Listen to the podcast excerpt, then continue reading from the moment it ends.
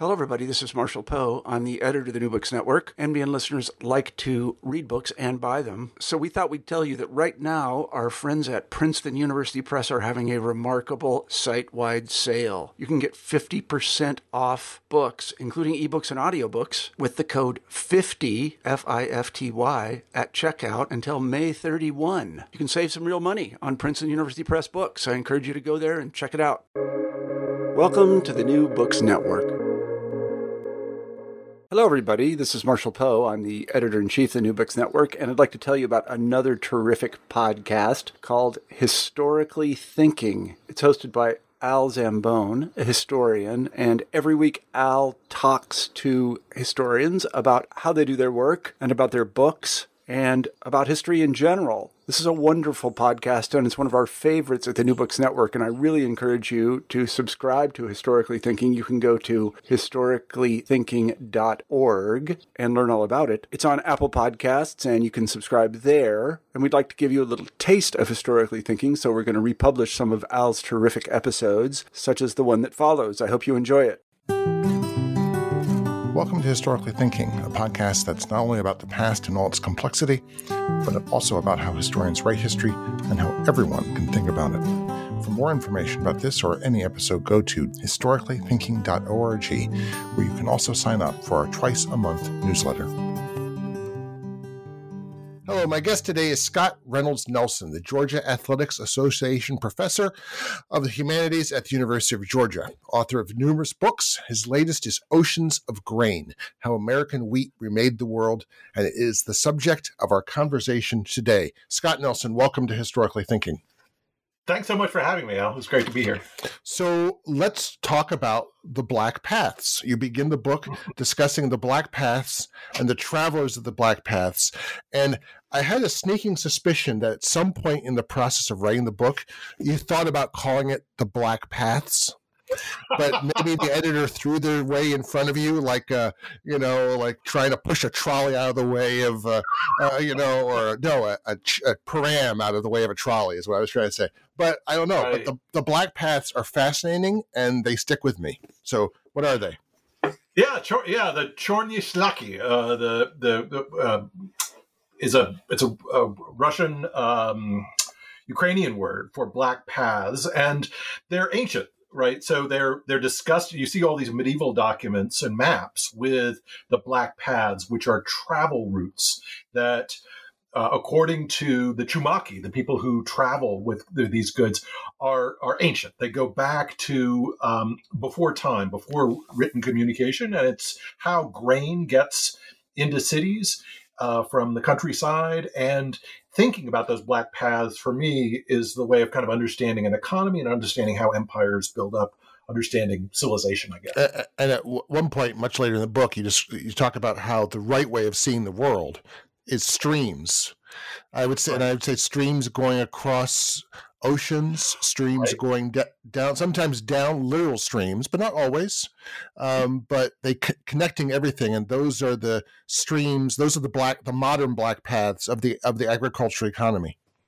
Right, right. And so we think about uh, when we think about the past, we think about those images of you know the red and the green and the blue. That the, we think of the capitals. We think of different empires and things like that. And if you're a grain trader, you think about where the food comes from, where it goes to, how does it arrive at the ports? And for them, for people who are in the grain trade, that's the most important way of understanding the world. And if you kind of put those eyeglasses on, which is kind of what the book is about, mm-hmm. you see the sort of tensions and the critical points uh, very differently, I think, and the sources of friction and the potential sources for revolution. And that's yeah. ultimately my my uh, man crush. Uh, Parvus is the is the character who who figures this out, right? We'll get we'll out. get to him in a little bit because I I, I I I I work. I, it's uh, you bring uh, this the man crush much up much further into the, the front of the book, but I, I this is my conversation, so I'm going to move it around a little bit. Um, I wanted to, but I what I want one of the many places in which this book goes is suggesting that we should probably reconceive how civilization began So. I, I think that, you know, we would say, oh, well, cities are created and it makes no sense when you put like the cities are created and that creates the farm because they need food. But what did they do? Did they build the city and say, hey, wait a second, we need some food. Let's start farming. No, of course right. they didn't say that. That would be silly. So what's right. what's your uh, hypothesis you lay out? Well, so so there's been a lot of debate about this, but there's been this great work done by uh, geneticists using next generation genome sequencing, uh, looking at teeth to mm-hmm. identify Yersinia pestis, which is the plague which travels along these black paths. And what it shows is that there are a very long time before there are civilizations. We have these communities of um, kind of grain producers mm-hmm. who are trading goods over long distances. Uh, and back before the Neolithic era, we have people moving from place to place, dropping seeds along the way, and that those paths ultimately become the places that connect the place where food is grown, which is dry, flat places. To the place where uh, other things are, stone and uh, uh you know, leather and, and, and these other goods. And the coming together of those is, is what we call civilization and that the civilizers, quote unquote, the emperors and other things like that, are people who grab onto those paths and uh, build along them. So, so that's, the, that's for some reason, these people, the the Chumaki, the Chumaki, uh-huh. they, we, I mean, thanks to genetic archaeology, we know they've been there for 3,000, 4,000 years. That's not an exaggeration. So before the Scythians, right. before right. every stinking freaking nomadic tribe that you can't remember from, you know, the late antique history. Right, right. There right. were these Chumaki plodding around like ox, carrying wheat back and forth. Uh, it, right. It, it, does sound like a Microsoft sort of civilization game, kind of like that, you know. right. But it is, right. It, but that's it's a really kind of extraordinary thing. I, that leads to leads to more questions that are like, why are they there? why right. did, why did they decide to do this? But right. Mm. Yeah, yeah. So what what Yersinia pestis, what ultimately becomes a plague, shows us is that food and other goods uh, travel much further distances than humans travel right? Mm-hmm. And so there are these trade goods that are going from one end of uh, the Eurasian um, you know, from from Ireland even all the way to to Manchuria, in a period where there are no civilizations that exist, but no humans travel that that distance, right? And so what we see are just groups of people trading with each other, and the goods then making this massive, massive long connections uh, over kind of impossible distances and that's well before any civilizations exist. And so that's one of the things they're carrying is grain. And so those black paths, I think, are the where we start when we need to talk about civilization. So, extraordinarily enough, one of the earliest recorded poems, hymns, is the hymn to Demeter, which is itself a a techne. It's it's a way of preserving a certain type of knowledge about the grain process. Could you ex- explain uh, what right. does that? Right. So, so the standard argument is is that you know um, Demeter has the daughter Persephone who's stolen and br- taken underground, and she searches for her. And this is often thought of as a story of planting wheat, right? Uh, that that she's buried underground and will come back later. What um, it was around the 19th century that a classicist uh, who's looking at the language, looking at the text, point from Oxford, pointed out that this is not a story about planting. This is a story about storing grain for the next plant. That, that what you have to do is put it in a sealed container underground um, to preserve it over uh, the winter so that it can be replanted either in the spring or in the fall.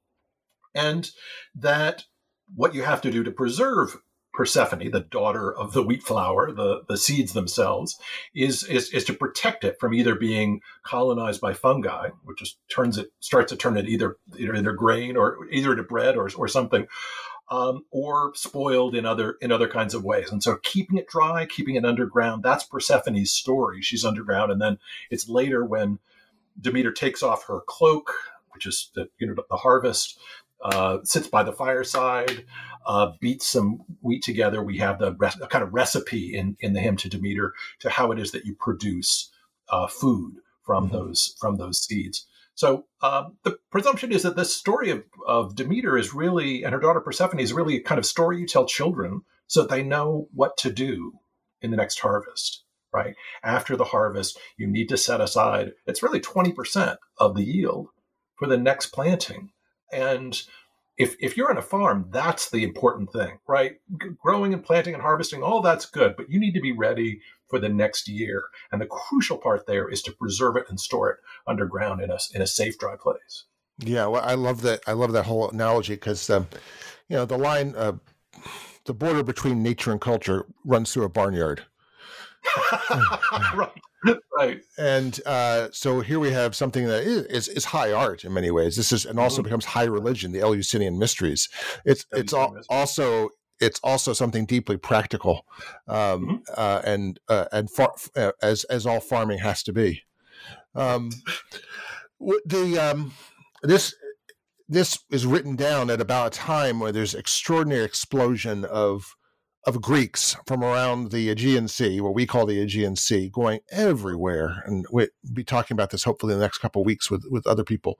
Um, Mhm. And one of the most fascinating things is sort of a lo- this lost kingdom of Pontus, I think it is, that eventually will spread along the the northern and western littorals of the Black Sea. Um, so from a so from the time that the Iliad is finally being written down, the Odyssey is finally being written down, there's an international grain harvest without which these fascinating, scintillating cities along the Ionian and Aegean seas they can't operate without Mhm. Ukrainian grain, Ukrainian wheat. So it's an Right. extraordinary thing that think that's happening at 500 BC. Right and it's it's kind of lost right it's it disappears in the middle ages and afterwards and so people know about these things because there are ruins all over the black sea but it's but they're crucial right and so the iliad the odyssey and in part about that recovery uh, in, in way it's a it's a kind of hymn to the aristoi the Mhm. people who deliver the grain from the Black Sea to the cities, this, their stories, their adventures, uh, made more fanciful, obviously. there aren't a lot of uh, cyclops and uh, things like that on the You Black. You never know. we'll talk. We'll talk about the Russian mob later. but but that uh, yeah so so the aristoi are are in these massive ships uh, ships like that don't Yeah. cross through these oceans for uh, thousands of years later uh, the romans don't have ships that large as the, as these ancient greek ships and um, yeah and it, and they're filled of course with grain. Uh, they're making it possible to have these magical cities. Uh, in the kind of Greek, uh, ancient Greek world. Is- I, I'm sorry you didn't sign up for this. I'm pretty sure you didn't sign up for this when you when the title about how American wheat changed the world. No, but I was I was happy to eat. Um, and then, I mean, in many ways, without understanding, without realizing it, Venetians and the Genoese recapitulate this entire thing. They recapitulate everything. eh, Right, the ships aren't as big, but they're bringing grain from exactly the same spots. They even bring Yersinia pestis to Europe from Kaffa. I mean, it's like recapitulating the entire previous two thousand years. It's quite extraordinary. Yeah, and that second time is what we the birth of what we call capitalism, right? Yeah. That's where we see uh, the a, a different, uh, uh, you know, uh, ensuring that trade is goes back to the ancient Greeks, but but a um, a you know ki- kind of making a profit off that trade and then But whoa. participating in I mean, since I got a historian, you're trying to tell me the Irish story, the Irish story weren't trying to make a profit because I don't believe. It. I, don't- I, don't believe, I okay, don't believe that. Mm. fair enough, fair enough. I mean, Uh, it's a, it's a maybe a rein, a reinvention or redevelopment of capitalism, but at least it looks like to me that you know why else am I? I, I there's must be some sort of incentive other than display and status to build a ten thousander. Oh, absolutely, absolutely. No, I, I, I entirely agree. It's just uh, there are things about capitalism, of be, being able to invest in shares, for example. Right. Uh, this is the famous like that. Steven Epstein's like my ancestors in Genoa, little old lady could put a buy a share of a grain ship going to Kaffa for and grain and slaves uh, to Right. drop off and to take to Alexandria. And then something from Alexandria back to Genoa. You know, this is this is how it works. Right. So, so the so there is risk, there is you know insurance, there is profit, but it's it's made into a kind of um, fungible asset which can be distributed and, and collected by everyday people that's that makes uh, it, it's part of what just makes capitalism different from the sort of ancient trade that I so uh, it's interesting how our definition of capitalism always gets more it has to has to be more developed sometimes than it, it's it's it's thrown around uh, a lot um, it does. It is. uh, so let's uh, fast forward to Catherine the Great. Uh, right now, the subject of everyone's favorite sexy miniseries. Uh, uh, but I don't think it will. That sexy miniseries will talk about her interest in physiocracy. I doubt it. so what's what's physiocracy and what's it to Catherine the Great and how is this the only thing she shared with Thomas Jefferson? so physiocratic expansion that there you have these French uh, we call them economists now. They call themselves, you know, the economists. Uh, were uh, they're not quite like Adam Smith. They're not. They don't believe in free trade. They believe that grain is the basis. Uh, farming is the basis of an economy. That you need to protect that, and you need to uh, put as few restraints on it as possible. So if you're going to tax, don't tax the farmer, tax the landlord. If you're going to uh, uh, uh, engage in trade, you need to not put any limits on that trade. Uh, you need to allow markets, the prices of these things to go up and down. That's the, the uh, French physiocrats are sort of making, telling enlightened despots in France how to operate their economy. And that language and that sort of explanation of how to do this is not exactly how empires worked in the past. Hmm. And it's it's a recipe for a particular kind of way of treating agriculture that both Catherine the Great and Thomas Jefferson, as well as Benjamin Franklin, become obsessed with. Mm-hmm. And they say, oh, all right. So so the, the, so the center of the world is not the center of an empire is not about expanding armies and building, you know, uh, lasting monuments. It's uh, taking grain and throwing it out on the water and selling it to other states so that you can generate some surplus and uh, you know allow that society to contribute. And both Catherine the Great and Thomas Jefferson and, and, and Franklin are reading this, and they forge these states which then go out and rob land to the rob the plains of the people who are living on those plains mostly mostly hunter gatherers take away their uh, livelihood and create a livelihood built on um, on grain expansion. Some people call this settler colonialism. It's I, I don't love that phrase, but it's it captures. It's, it's hip. It's new. It's, yeah.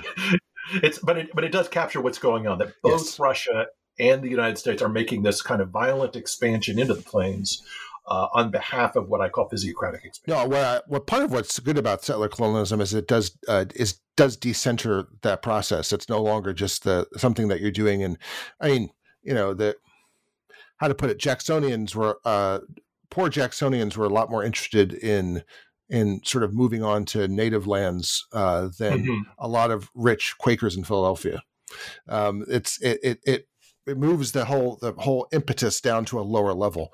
But having said that, is it de Tocqueville probably who realizes the similarity between what he sees in America uh, and what's going on in Russia? It's the famous ending of Book One of the De- Democracy in America, that uh, that they're. I never got to that part. Tell me, tell me about it. well, and basically, he he he goes on this peroration at the end. And he says they're both mm-hmm. of them are driving into the open spaces, dispossessing them of the peoples. You know, right. um, now he mm-hmm. tends to.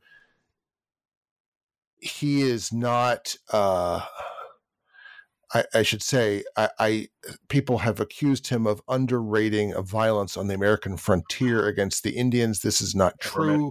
Not true if you actually read what he says. Um, but he certainly sees the Russian expansion as more violent, and he he might be thinking also the the the the expansion into the Caucasus, uh, toward, you know, and, and so I don't know. It's it's interesting because I, I gave a talk about this at Yale, and I was saying that the American expansion into the West is just as brutal and violent as the Russian expansion into the Caucasus and into the plains, uh, the dispossession of the people in those areas. And the pushback was, oh, well, you're um, you're you're minimizing the American expansionism by comparing it to the Russian expansionism. I thought, wow, the brutality of the Russian expansionism was it was so well understood in the 19th century. Like that was the definition of Yeah. evil for them, and so it, it, it was it was quite strange to to Yeah, I would be interesting. don't really understand how how how violent and cruel and and horrible the Russian expansion was. To say American expansion is like Russian expansionism is to Yeah. um, It's neither like one of them was pretty, right? no, it's not. It's uh, but they they it's. I'm afraid that they were all. It was a was it a room full of American historians because that would Uh, that would no, make but uh, it was a room full of historians who didn't know much about Russian history. I think so. Oh, so they, that, that's that's. Uh, yeah but but yeah, they're both brutal and violent expansions, and they're about taking plains, Yeah. and converting it to to grasslands, converting grasslands into plains, uh, producing grain, and then uh, exporting it for an international market, and that's. That's the the dream, the kind of utopian vision of physio- physiocracy that's that's born out. what um so we, they've got physiocracy we've, we've set that up we've got this is jefferson's empire of liberty this is Mhm. his also belief in the in the the the, the no, nobility of the yeoman farmer. Um, what are the sizes on the other hand uh, he's also dealing half of his country including his half and right where i'm sitting is slave is a slave society. Um, uh, in other words, it's an economy that depends upon slavery in order to to make money. Um, Mhm. For the all the all parts of the economy depend upon it, uh, and also I hadn't realized this, but Catherine is legally changing serfdom. For a nice German girl, she really shouldn't be doing this. She's changing serfdom into become making it more like chattel slavery. Could you explain that? Yeah, so it's it's uh, that was a surprise to me, but but it makes sense in retrospect that she wanted land to be alienable, and she wanted she she didn't like the fact that peasants had some sort of claim to the land, and so she increased in the in the nakaz, which she promotes. After reading all these uh, physiocrats, she basically tries to make uh, Russian society as much like colonial plantation society as she can. And so um, it, it means that the uh, the czar cannot take land from landowners. Landowners can sell land to anyone else, any other landowner, large landowner, um, and the uh, she calls them rabi, which is the Russian word for slave, rather uh, than the, the the word for peasant. And and she in, basically in these rules tries to make them as much like slaves as as possible to make it possible for the land to be bought and sold on a on a market. So her dream is really again to um, to have these farms that are producing grain, but she doesn't see it as you know uh, Jefferson's family farm exactly. She sees it as Jefferson Plantation, right? As as something with um, you know fifty or hundred enslaved or or enserfed workers who are producing wheat, uh, packaging it all up, and distributing it over long distances. So, uh, sort of a little after this period, by say 1812, 1815, thereabouts, sort of certain rediscover. There's been a rediscovery of grain storing secrets, so that changes everything again. Could you ex- explain what that is?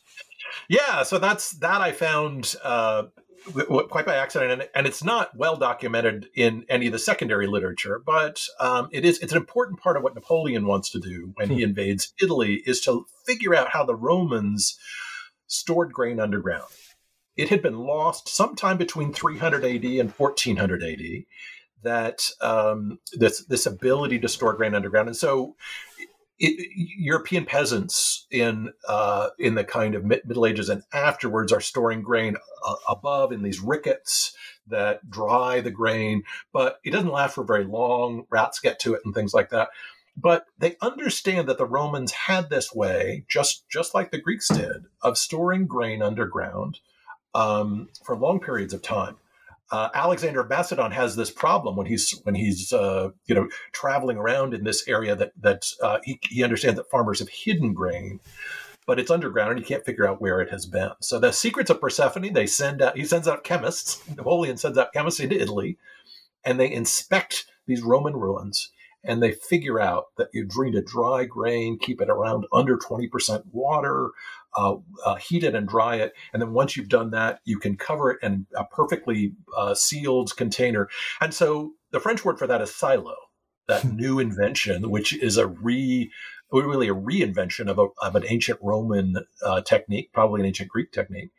And the American word for that is elevator. And this is new. It's an ability, it, it, and it makes it possible to, for again for those 10,000er ships to travel over the over the ocean because you can send very large quantities of grain over very long distances uh, without worrying so much about their spoiling. So that's um, there's, there's a bring Jefferson back into this, which is I, when mm-hmm. I read this part, I thought there's a, a line, there's a couple things in the notes in State of Virginia where he mm-hmm. imagines mm-hmm. how can we solve the problem with spoilage of grain. Once right. we solve that, we'll be able to move towards a, basically he's saying we can move away from slavery. Right. Right. Because he, he knows, like like as Washington knows when he switches to grain in 1768, any good Southern farmer knows that you don't need like the the labor that you need for tobacco or cotton is mm-hmm. is continual labor. You need it all the entire life cycle of the plant. But for wheat, um, I know that we just put in a we just put in winter wheat on the farm. You put it in and you wait, and you look at the sky and you cuss and you wait, and then eventually you harvest. That's right. Kind of how you do it. Yeah, the month of the planting and the month of the harvest, uh, and right, and and so that it doesn't have that kind of year-round requirement, and and Tocqueville understands that that that you know that uh, cotton and tobacco and things like that take a year-round process, and that's uh, that makes it. Now there is there are plenty of Virginian enslavers who, uh, like Washington and Jefferson, who are growing wheat. Um, but but so the story, I guess, of this physiocratic expansion is uh, a, a, a moving into the to these regions where the plains are producing a lot of wheat and then figuring out a way of getting it uh, across the Atlantic. That takes, it's not until about 18, uh, 1819 or 1820 that it's possible to ship that across the Atlantic. But mostly what the United States is doing, what we, mm-hmm. we think of the United States and the American colonies who are uh, the American uh, continental colonies, is they're feeding this the the uh, slave plantations in the Caribbean. Yes. And that that it's it's hard it's easy to forget that we think about as cotton and things like that as being important, but Napoleon and many of these other you know imperial leaders think the, the it's really a provisioning area for the real value producing slave killing mm-hmm. uh, region between 10 and 20 degrees north of the equator where cotton i'm sorry uh, tobacco sugar and um, these other drugs are are grown for export.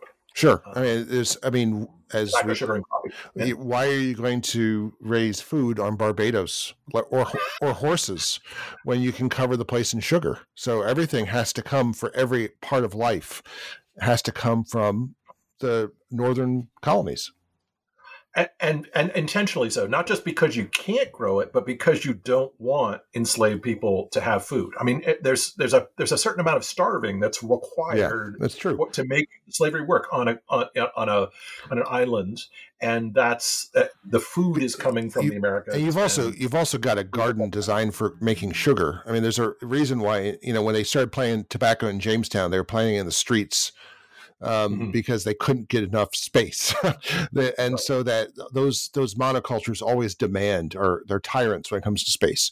So mm-hmm. you know the the horses of Barbados were famous; they all were raised in Rhode Island. Mm-hmm. Uh, uh, so uh, so this is this is uh, this so that this is the connection of we want to develop this connection of slavery and grain or the lack of connection. But um, let's move to another plague P. infestans. I can't pronounce this. What is this? Five, five, five, five, no, I can't do it. P. infestans. It's the potato. It's the pl- It's a potato blight, is what it is. So what? Yeah. What? What does that do for grain? Removes a prominent competitor. Um, and then. right. So so uh, it's it's Frederick the Great and other uh, European emperors that uh, European emperors and kings that try to uh, promote the, the, spread of the potato, and they spread this potato all across Europe. Uh, it's a, basically a peasant crop, and it's widely adopted. Uh, the thing about it is that as it moves in, um, uh, in in this area, the way it's replanted is by um, not by seeds, but by uh, t- taking a, a piece of the potato itself, which makes them genetically identical. Now, for ten for 100,000, no, no, for 30,000 years, uh, the potato had been followed by P. infestans. And so P. infestans was there in the Inca Empire. Um, but for reasons that we don't fully understand, the first group of potatoes that was brought to the New World, uh, to the Old World, was uh, didn't have any P. infestans. It's it's co-evolved uh, consumer, and um, these genetically identical potatoes are spread around, and they're they make it possible. It, it, poor people's food is the potato, rich people's food is grain, and uh, this works pretty well until P. infestans makes its way across the Atlantic in 1842, a breeding pair of P. infestans. So it's it's it has multiple life cycles, but it's got a, a breeding um, and and the way it reproduces is is complicated, but it's a water mold uh, that sp- spreads across, and then once it hits uh, Antwerp, it spreads uh, across Europe and Great Britain and wipes out potatoes in very large numbers. And it's kind of unstoppable. It, it doesn't have black paths. It can travel uh, with wind. It can travel on butterflies. It can travel on birds, and it it uh, it just wipes out poor people's food throughout Europe. So the, and the, know, fam- the, famine's not just happening in Ireland. It's really bad in Ireland. It's worse absolutely. than anywhere else, but it's happening everywhere throughout Eastern Europe. Exactly. And so it's especially bad in, in Ireland because of the way that land is, is distributed and people are on these tiny little plots and all they're eating is potatoes. But um, but yeah, no, much of Central Europe is just wiped out by this famine. It takes a little bit longer, 45, 46, 47. And the revenues of 1848 are really about this, um, this, this conflict because people are running out of food. Mm-hmm. The res- response to that for empires which have been putting up barriers to, to block grain from other places is to drop simultaneously drop barriers all around the world and that's where we get what we call free trade so the potato blight is the greatest weapon in the free traders arsenal manchester liberal manchester liberalism rides to victory on top of the potato famine the potato famine I mean, right. and none of them yeah yeah, and none of them thought that this was going to lead to economic growth. They just thought it was going to. I mean, Peel and these other people say say that this is all about stopping revolution. Mm-hmm. They don't see it as any kind of uh, solution to economic growth or economic development. Nobody's really predicting that, but that's precisely what happens. But, but all of a sudden, there's cheap food, lots and cheap. lots of cheap food, uh, right. and as you say, white bread became fast food, which is it's right. extraordinary to think of it in that way. But of course, it's that way. Um, people have right. starch; they have car- they have quick carbs uh, for the mm-hmm. as, and they're all clustering in the as they and they're they can cluster in cities now in right. in industrial. They can have you can have an industrial city, right, right, in a way that you couldn't before because food is so cheap the people who hate this, obviously, it's called Ricardo's paradox. That the more you know that that um, as the sort of capacity to get grain from other places goes up, um, land prices are going to go down in rural areas, and so landlords hate the idea of cheap grain coming from these two slavery empires the Russian Empire and the American Empire. And so, the, part of what I'm trying to do is really put American history in, con- in conversation with Russian history, not just during the you know the Civil War mm-hmm. and the end of serfdom and slave, but all the way back. Really, to, these are the two edges of Europe, and they feed Europe. Mm-hmm. Um, or, and they struggle to feed Europe. The United States can't do it until 1865.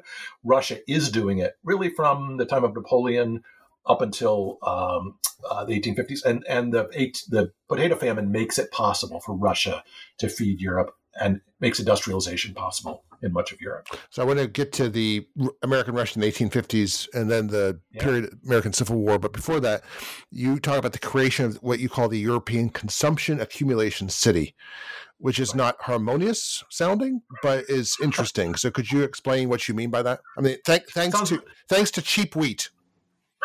it sounds better in German, but yeah, uh, yeah. it all it all sounds better in the original German. but uh, the consumption accumulation city is um, so so once once you have P. infestans and once it's wiped out your potato crops and once grain is what you're feeding to um, poor people, then it becomes very important to have long ports. It becomes very important for these consumption accumulation cities to well, they draw people in because food is cheaper in cities than it is in the countryside for the first time ever really so that uh, because if you have a deep port and you bring and the and the grain is cheap, the last mile of delivery from grain to bread is cheap. That, that bread is literally cheaper in cities than in the countryside. And you tell that to a 10th century peasant, it, it would be impossible, right? Uh, well, but it, it, you tell that to an 18th century peasant. Right. right. That's the right. amazing thing. Or even an 1810 peasant, and it's still not possible. Right. That's a, that's, that's the scale of this change is so amazing. Right right. And and that that inversion is so important for understanding european industrialization european urbanization. And what european industrialization and urbanization europeans are constantly european historians are constantly patting themselves on the back about you know this and that all these european advantages. It's really just taking advantage of russia and america uh, well primarily russia which is the simultaneously the provisioner of Europe and the policeman for Europe. Because when you have conflicts uh, you know, you send in the Russian cavalry to, to put down your uh, your peasant revolts and mm-hmm. uh, urban urban revolts and stuff like that, like the revolutions of 1848. Um, so so that's the that's the that transformation that we're we're talking about it and getting our head around how important and big that transformation is is really I think that's how we get cities. Um, that's how we get accumulation of capital in cities. That's how we get foreign investment. Uh, that's how we get investment banking. Uh, yeah. Really. Yeah, all these. Uh, um, yeah, it, it, this this book will drive warning. It's like there's a famous. I think Matt Groening had the a sort of a taxonomy of professors, and the like the crazy professor, and like the, the the pro is that he's deeply inspiring. The problem is you might start to believe him. but it, it, it's what's wonderful about this book is that it's like let's what we talk, say about historical. I mean, history. History is a way of seeing, and this is a sub. This is a, a way of seeing the past and the present. Is this this way of seeing grain? It's really, it really is. It's given me a new set of glasses. Um, so let's talk about this. Uh, it, it's as you said, as you alluded to, it's often noticed that Russia and America undergo the movement away from chattel slavery and serfdom at hmm. all, really in terms of world history almost the same moment the same mm-hmm. millisecond um, what happens in the 1850s that drives them to that not surprisingly i'm just going to say the answer is grain but what about what, what about grain uh, so what? Uh, so sorry. What, what? drives? So so the sim for Russia, it's it's a it's a complicated story about why Russia abandons serfdom. It's it's a really it's a kind of a complex accounting trick, really, mm-hmm. where um, the this this um, the Crimean War, which is which is you know uh, uh, World War, I don't know, 0.1 or something like that. It's it's a it's a war between uh, Russia and the Allied powers about uh, Istanbul, and and it's uh, the the Russia's attempt to sort of take Turkey off the map and uh, c- control the gates of the Bosporus, which is a very important, crucial grain port. Um, to, it, grain passing in and out of the of that port is is really that's the pulse of the world. That's why. Mm-hmm Justinian and and um, uh, it, that's why we had these massive empire, the Byzantine uh, Empire. We could go back to the Peloponnesian War in many ways. That's the the, the mm-hmm. climactic battles of the Peloponnesian War are fought on the Bosporus. Why? Because of the grain. It's all the grain. You see, I've completely converted, but it's true. That's what. That's why they were there. Right. Yeah. So, so the Crimean War is one in which Russia loses. So, quite surprisingly, right? It's it's at the top, really, of its of as a, as a kind of imperial expansionist power, and uh, France and Ger- uh, France and Britain together kind of take Russia out of the equation, and Russia faces a serious balance of payments crisis. Uh, most of the Russian banks are few, are making it possible to provide uh, loans yeah. to, to you, large providers. You, as as you write, thus the empire's long-term problem was serfs, its middle-term problem was serfs, and its short-term problem was paying for its failed. You're enjoying yourself. Was paying for its failed war against Turkey, France, and Britain, but also serfs. Yeah, I, the, the, book so, is full so, of stuff yeah. like that. Yeah, but so that so they had to pay off their payments, and then they had the problem with serfs. So why were serfs? why did they they circumscribe the entire political and strategic vision of the empire is what you're what you're right you're. Yes, yes. You're saying it. You're saying it better than I'm saying it. But- so I. But I, I, but I'm still not sure I understand why. Oh, I see. So, so this this the story is um, basically that that serfdom. The the most dynamic part of the Russian economy is actually in Ukraine, right in South Russia. That's where the wealth is being generated. That's that's what Catherine the Great understood. That that all of this wealth is being generated in these regions, and it's not a place with a great deal of serfdom. Ukraine does not have a lot of it. So, um, all the whole banking infrastructure of Russia is built on supporting serfdom and making it possible for large serf owners to do this. But it's a, it's really family farms uh, with about a thousand acres in Ukraine that are producing much of the grain that's being exported.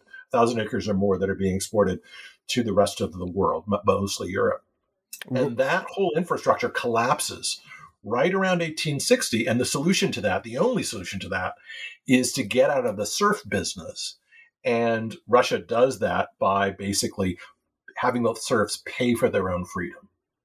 And mm-hmm. that's that's how serfdom ends. Because the dynamic portion of the economy in Russia is not Russia itself; it's South Russia, what we now call Ukraine, and that's that the sort of driving force. So it is capitalism, and it's about grain itself, which is a two month crop, which doesn't need serfdom. It needs lots and lots and lots of mobile laborers, but uh, for the harvest, but it does not need serfdom and so so it's it collapses the the kind of whole imperial structure collapses financially uh, when when it's defeated in war.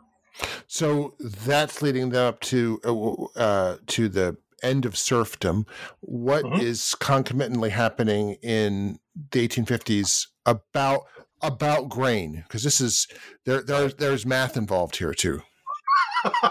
so so there's a lot there's a great deal of grain oh right so there's a uh, yeah sorry this is both financial history Yeah. and social history and so there is a financial story here which is that uh, railroads become a way the way of funding railroads replaces the old way of funding you know serfs so russia has got a whole banking system built around serfdom the united states is developing a whole banking system built on expanding railroads to the west, and railroads themselves are kind of banks, which are selling land in small plots on installments to farmers who are going to settle these regions, produce grain, sell it, and buy more land.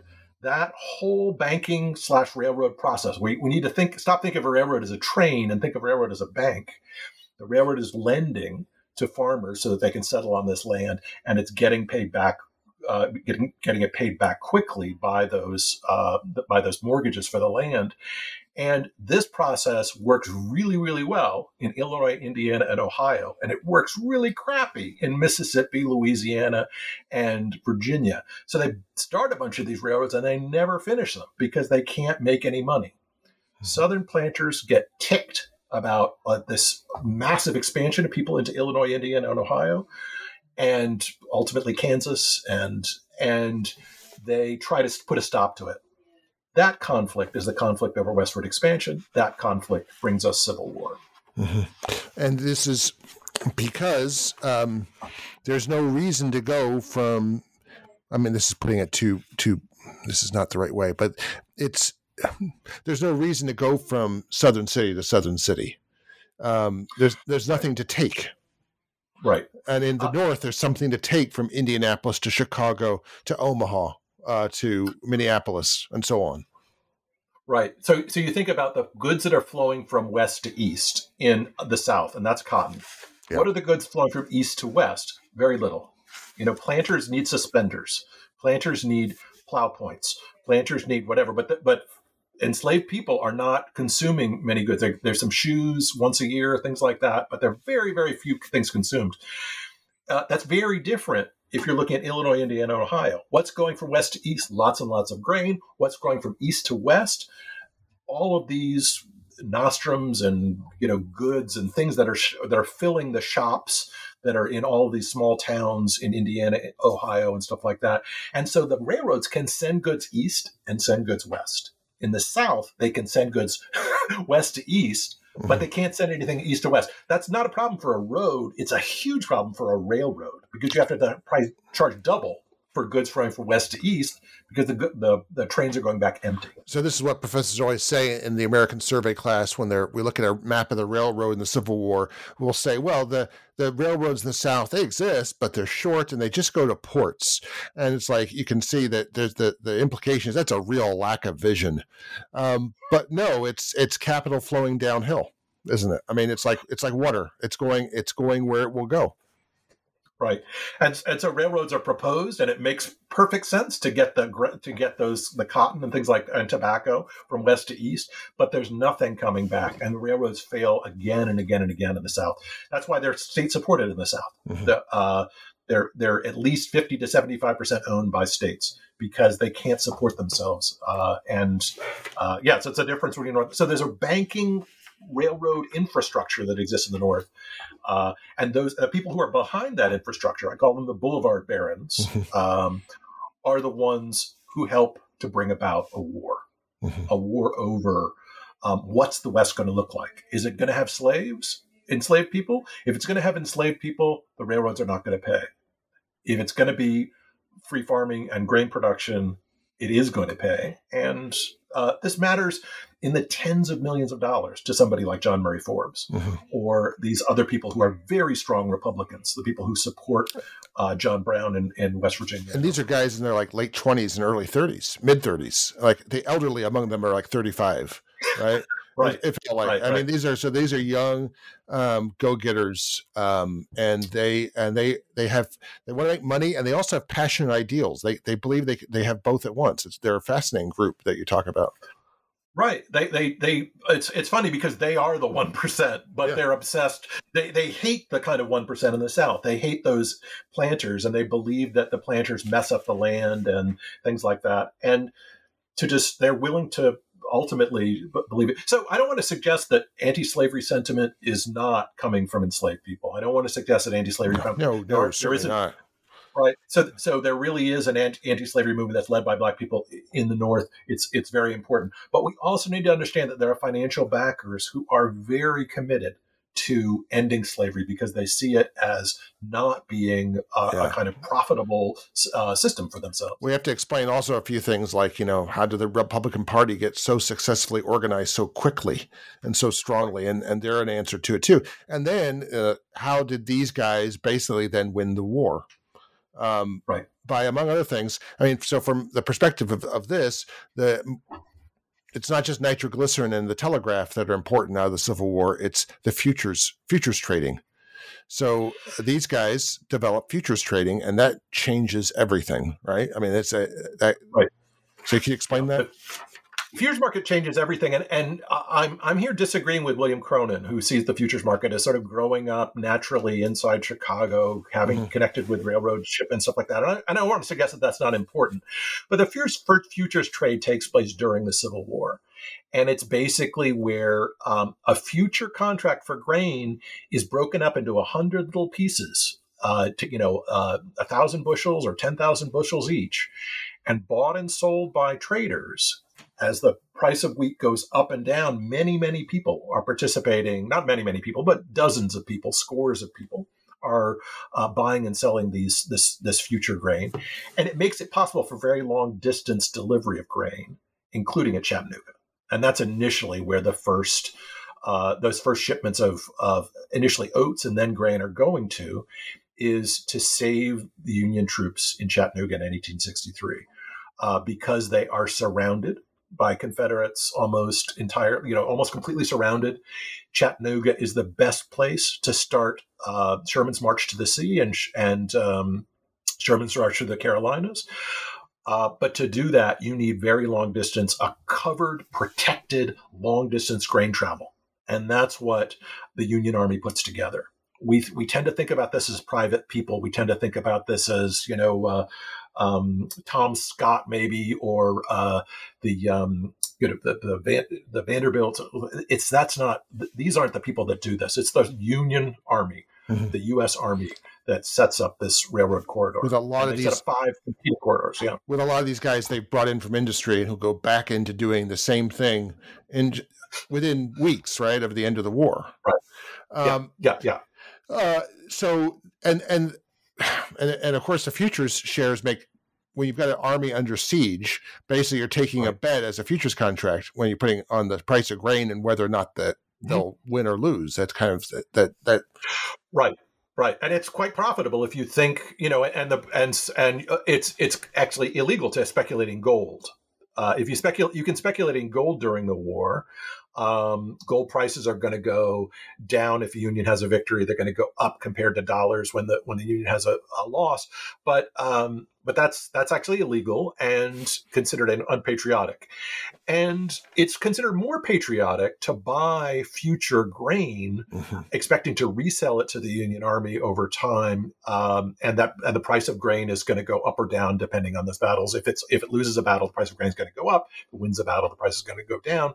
And so people are going to participate in this futures market uh, and put capital into this system that's actually making it possible for these very long distance grain deliveries stay ordinarily wartime is a terrible wartime investment has no long-term benefits right we, we buy bombs, we buy Agent Orange, we produce all of these things, and there's no real benefit. People, people, people have a hard time understanding that, but of course, every when you think about it, the most, the, a lot of that stuff is expensive and it blows up. Right. of course, of course, it's you know. so, so uh, economists say wars are horrible, right, for yeah. economic development. But, but in this case, in this, this case. long distance uh, grain delivery device, which is the railroad corridors, compete from uh, Chicago to New York, and a futures market that makes it possible for for instant delivery of those goods, or not instant delivery, but instant buying and selling for a, for a later delivery. Um, that actually makes the United States a world power. And this because uh, it segues beautifully with the transoceanic telegraph and the futures, and all of a sudden new and then higher pressure steam engines and you've got mm-hmm. all the inclinations but with the culture the desire to do it has long been there. And then all this stuff just falls in everyone's lap in 1865 1866 and what talk yeah. about that. Yeah so so then so that's where russia steals uh, america steals a march on russia. For for a hundred years rush you know uh, thomas jefferson is hoping to compete with with Catherine the Great and and uh, the, the, successors, you know, farmers in the West are hoping to be able to sell grain in Europe, but they can't do it. Once the war is over, once the futures market is created, once you can buy um, wheat in Chicago and sell it on the same day by telegraph in Manchester, you eliminate the, the any danger of losing money, right? Uh, the only d- spoilage or something like that, destruction of your, your trip. You get insurance for that. And so the margin for grain, you ordinarily a merchant gets 10%. These merchants get 1%, but they, they send millions of bushels of grain. Uh, and, and so what we see is a very a kind of efficient market that takes place once you've got a transatlantic telegraph that goes all the way to Chicago, uh, so that you can buy that grain and, and ship it over, and um, and very deep ports in New York that that are deeper than Odessa, and for that it's a sea change in the world basically as uh, the world's grain, Europe's grain, mostly comes from Russia for hundred years, and then very suddenly around 1865 and 66 most of it comes from the United States. So, and, and, in a way, looking looking forward, um,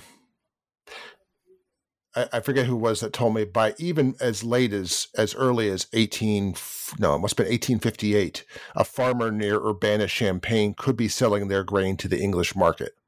Uh, somewhere in central right. Illinois. It was already possible. Mm-hmm. But to think of America as uh, isolationist in some sort of crude cultural way is is crazy by 1873. Mm-hmm. I mean, you can see the direction of American involvement in, say, the the Great War of 1914, 1918, right.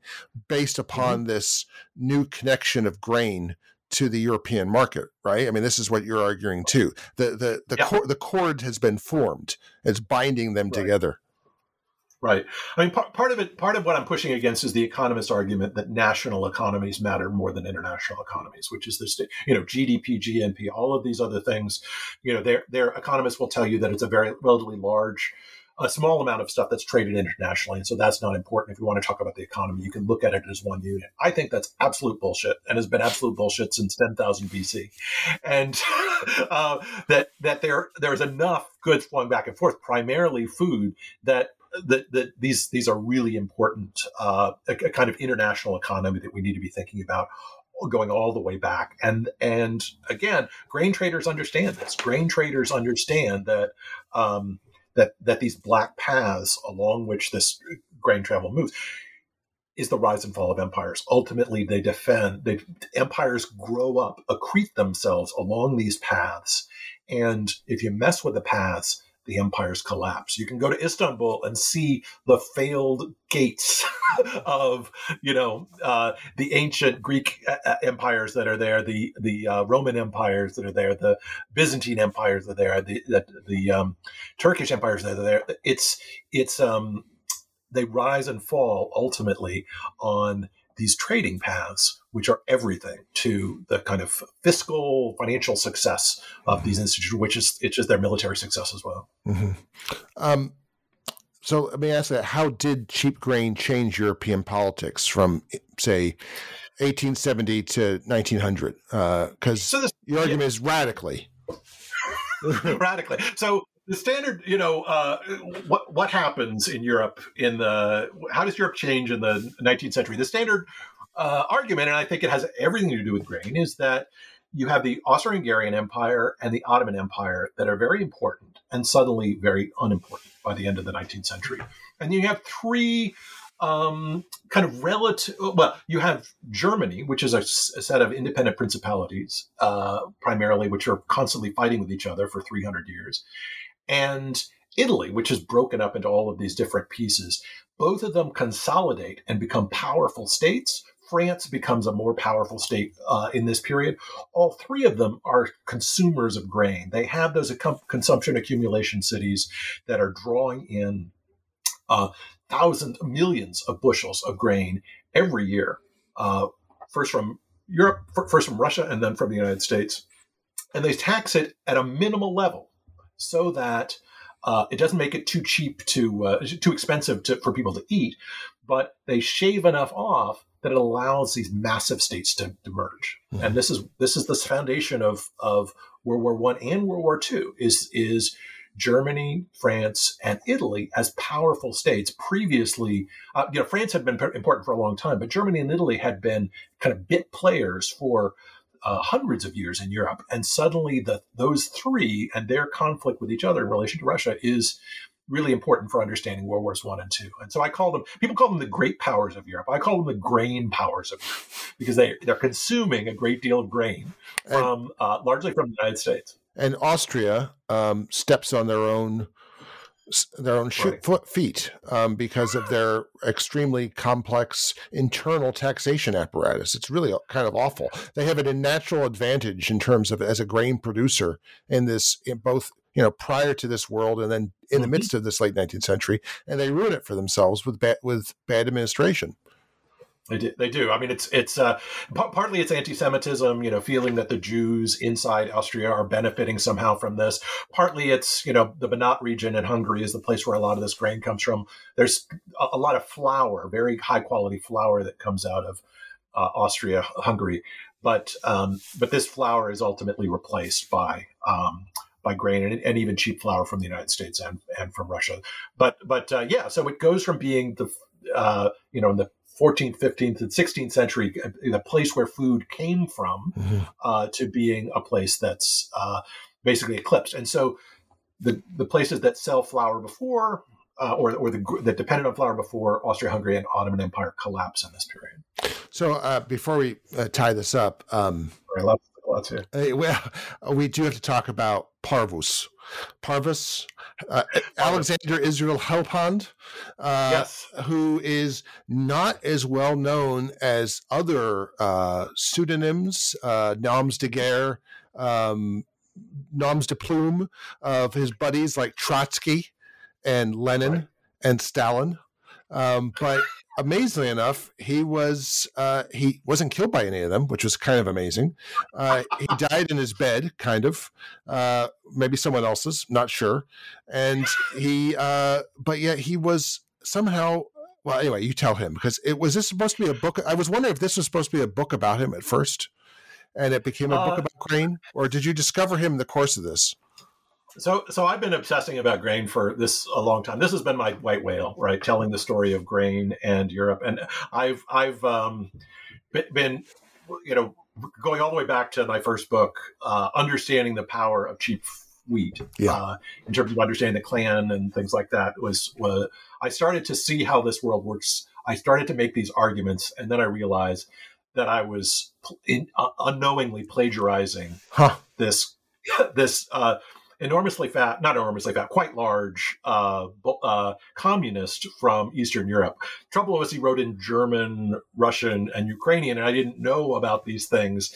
And um, I, yeah, I was reading Rosa Luxemburg's letters. I was okay. going to do this as as one, as one does, as one does. and uh, I was, uh, I said, uh, and uh, I was going to do this other book on called "The Four Horsemen of the Liberal Apocalypse." It was going to be a parallel biographies of Freud, um, Chekhov, uh, Rosa Luxemburg, and Dwight Moody. And um, I was. and uh, that book is still uh, uh in my head. But, uh, anyways, I'm reading Rosa Luxemburg's letters, and uh, she says, Everything I know about the grain trade and the mass strike I learned from Parvus. I thought, who is this guy Parvus? And then I realized that all these things I had been saying about grain and the 1873 crisis and the way, way in which Europe is rearranged and the United States ex- de- depending on grain for for international expansion and all these other th- such sorts of things that I had been arguing from the from documents, I realized that Parvus had been saying hundred years before me. Uh, and Parvus is this guy, he's a grain trader and he's the person who's behind the power behind the throne. He's the person who puts together Iskra, the spark, which is the Bolshevik, uh, well, the, uh, Socialist Party uh, newspaper. The, both the Bolsheviks and the Mensheviks initially together are are in it. He's the one who funds it. He's the one who's got the printing press, and he hates the Russian Empire. He wants it to end, and he sees this competition from America, watches it happen from Odessa, and he starts to, to see the world again through these black paths. And he tells that story in, in very kind of obscure newspaper uh, editorials that, that it took me a long time to translate from German, and then other really obscure uh, things that he wrote in Russian. Uh, but but what he sees is this sort of international web of grain and how it makes weaknesses and strengths all over the world. And he's the person. Parvus is somebody you've not heard of, but he is the person who sends, who persuades the German government in the middle of World War One to send a SEAL train of Bolsheviks to the Finland station in Russia to start the Russian Revolution. But he, um, but he, but uh, but but he very much does not go with them. no, no, he he likes he's not he tries to stand between the Bolsheviks and the Mensheviks. He he's he's a he's a communist, but he's not uh, he's not a big fan of Lenin, especially. But he understands that Lenin is going to be important and powerful, and he ends up supporting Lenin by providing an alternative source of grain. Um, well, it's it's it's a complicated story, a complicated story. Yeah.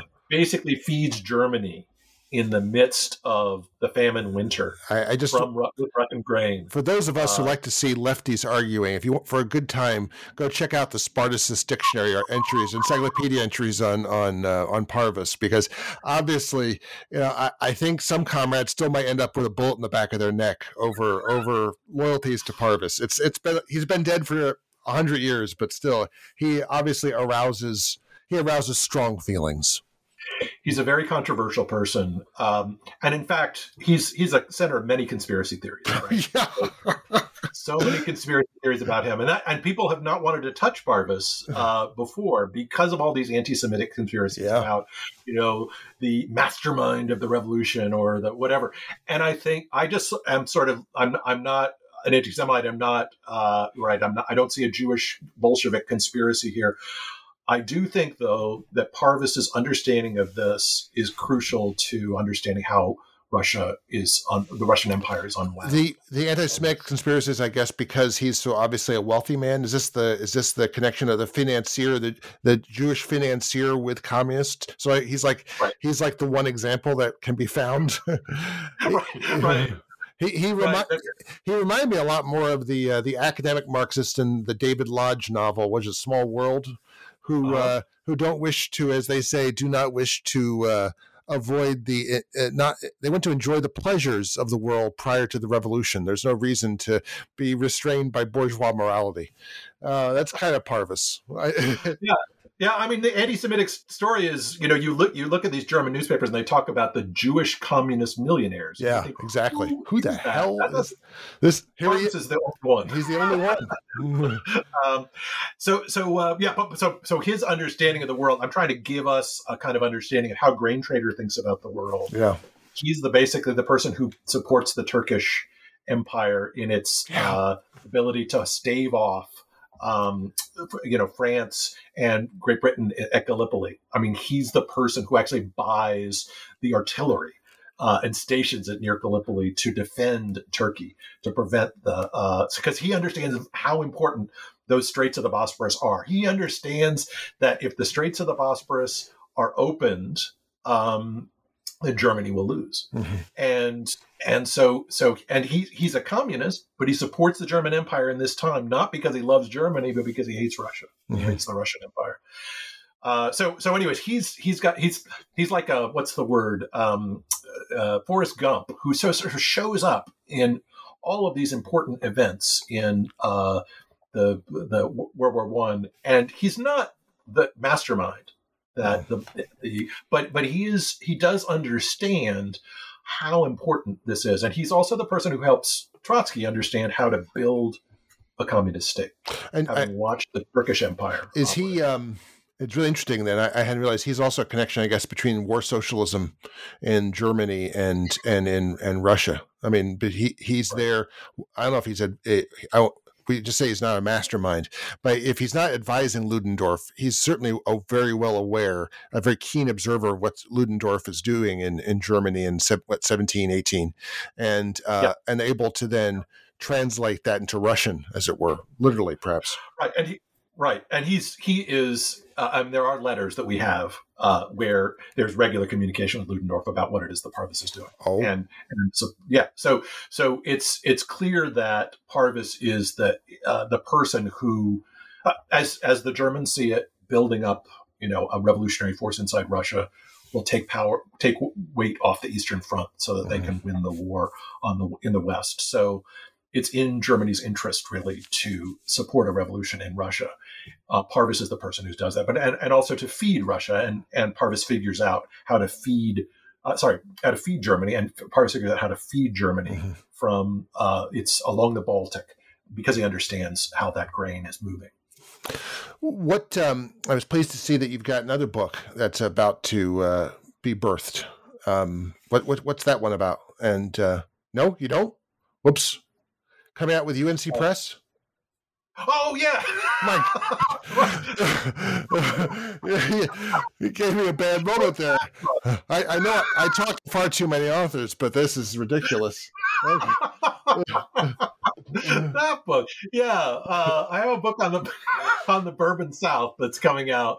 Uh, history of the uh, sorry, it's it was supposed to be the part of this big sprawling uh, history of the South. A series that was sponsored by UNC Press, and it's about the Bourbon period. And I, what's funny about it is that I finished it, you know, almost three years ago. But, but there have been lots of uh, there have been lots of snafus with uh, COVID and with Okay. you know editors moving and taking Yeah. other jobs. So when, when's like that come out? Because then we get to talk about that because that that'll be good. Uh, that'll be 2022, I think. yeah, that's and, next year. Uh, that's that's That's, next year. That's a couple weeks away.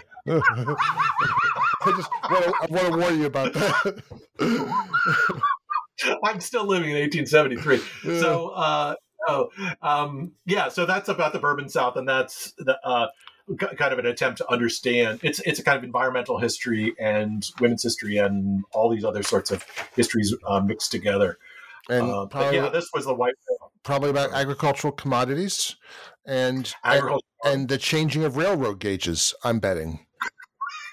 Yes, uh, but also about uh, rickets, and uh, uh, you know, so so just as in the late 19th century, rickets and scurvy and Parvus, uh, sorry, rickets and scurvy and all these other diseases of poor people, typhus, go away in Europe. They come back with a vengeance in the American South in the 70s, 80s, and 90s, and for the same reason. uh, because much of the grain is coming from uh, Illinois, Indiana, and Ohio over long distances. Okay. Well, I have to say this is a it's a fantastic book and we haven't even scratched like half of the the stuff in it. including yeah. in which the a professor of humanities uses a stats package, which I can't do that. But um, we that that how that how you came to do that will be a story for another day. Scott Nelson, thank you so much for being part of historically thinking. Thanks so much, Al. It's so great to be here. It's so great to talk to somebody that knows medieval history and ancient history and all these mm. other parts of history that I can, that, that can actually hear me about these things. On my Other people's eyes glaze over when I talk about on my day. On my day, yeah. okay. All right. Bye bye. okay. Thanks again. Bye. Just a brief reminder if you're listening to Historically Thinking on the website, that's great. But for your convenience, you can also find us on Apple Podcasts, Google Podcasts, Spotify, Amazon Music, Pandora, Stitcher, iHeartRadio, JioSaavn, Podchaser, TuneIn, Deezer, and there are more. In fact, wherever there are podcasts, there you can find Historically Thinking. While great reviews are wonderful on whatever platform you want to write them, the best possible review that you can give us is to forward the podcast to a friend you think will find it interesting. You can also follow us on Twitter at hist underscore think or on Facebook.